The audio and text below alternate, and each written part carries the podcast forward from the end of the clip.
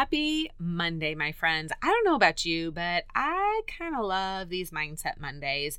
And I promise I try with every fiber of my being to make these short, sweet, and to the point. And that is my plan today. We are going to be talking about Psalm 18. The Lord is my rock and my fortress. And as I was reading through this, I was like, oh my goodness. I say these words. Do you remember the episode I did a few, gosh, a few weeks ago? Kind of like, are you like do you believe the words that you're saying or are you just paying lip service? Well this i am so guilty of that when i when i read through these words and i went wow how many times do i say oh yeah i love you lord. You're my rock. You're my fortress blah blah blah on to the next thing.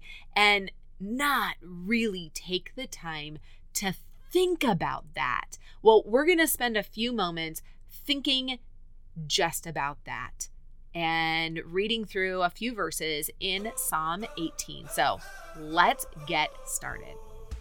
Hey, Kingdom Builder. Welcome to the Growth Against the Grain podcast. Are you struggling to find balance between what Jesus wants for you and your big business goals?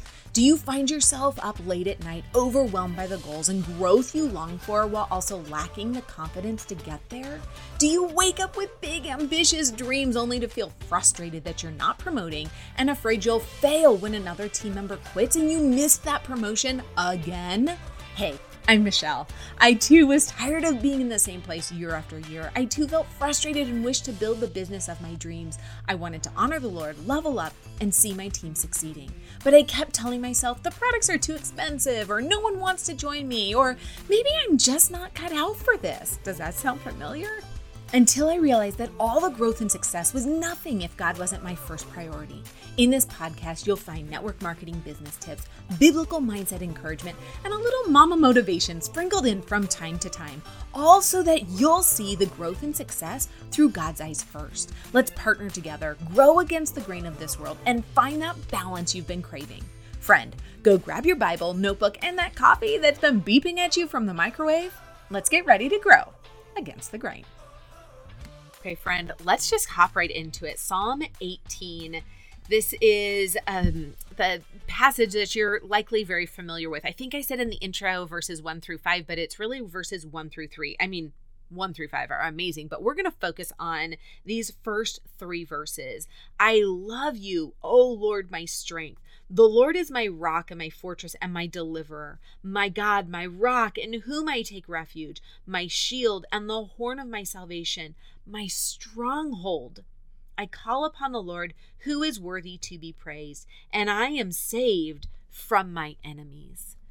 So it says in there that he is my stronghold. And I looked up what stronghold is. It's a fortified place or a fortress, a place that you would feel safe, maybe within your home. Like there's safety in that, right? We don't we don't have, you know, these fortified cities, but but we can imagine ourselves like in this safe place. He is that safe place for us. He is that fortified place, that place of survival or refuge. I love you. How many times do you say, Lord, I love you? I love you, Lord. I'm so grateful for you. You are my rock. You are my salvation. When we think of rock, I think of the, you know, the the man who built his house upon the sand and it all went washed away, right? And the man who built his house upon the rock and it is a firm foundation. My God is my rock. He is my rock and my fortress and my deliverer. Friend, I don't know what you're walking through right now. I know the economy is all over the place, the world is all over the place. But there is one, one person, one, he's not even a person. He has one thing, there is one thing that is always the same, and it is our God. He is our rock. He is our fortress. He is our stronghold. He is your shield. He is your defense. Are you living like that? Because I know there's times where I'm not because I've put too much of my my in Michelle I trust instead of in God I trust. I'm going to read this again and I just want you to if you're able, I just want you to close your eyes And I want you to pray this over your life, over your situation that you have right now. If you're driving, of course, keep your eyes open, please. I love you. Oh Lord, my strength. The Lord is my rock and my fortress and my deliverer. My God, my rock, in whom I take refuge. My shield and the horn of my salvation, my stronghold.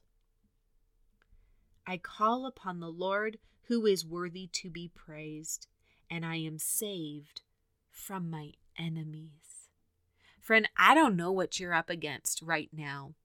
I don't know what you're walking through. I don't know if by the world standard it's tiny, but it's huge to you. I don't know. I don't know what you're walking through. As I was going through boxes of pictures and crying because it was hard it's hard to see your memories like burned and gone and destroyed. And I had a friend text me, um, the Lord is near to the brokenhearted. And immediately I kind of rejected that. Like, like, I, yeah, I'm sad, I'm hurt, but the brokenhearted, like, that's for cancer. That's for death. That's for someone's husband who walks out like that's brokenhearted. And I realized, you know what? Actually, my heart was broken at that time. It was sad. So, whatever you're walking through, if it's sad to you, if it's heartbreaking to you, the Lord is close to you.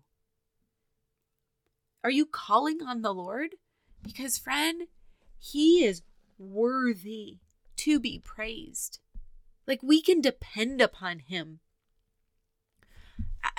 If if if you're one of my my close friends like you can depend on me and I'll do things but I'm to let you down. I am. It's just the way it's to go. I'm human. Am I to mean to let you down? No. No. But sometimes we just we drop the ball on things, right? God doesn't. He never drops the ball. He is worthy to be praised. And he saves us from our enemies. Oh, I don't know what those enemies look like to you right now, but He saves us from our enemies. Father, I love you, Lord.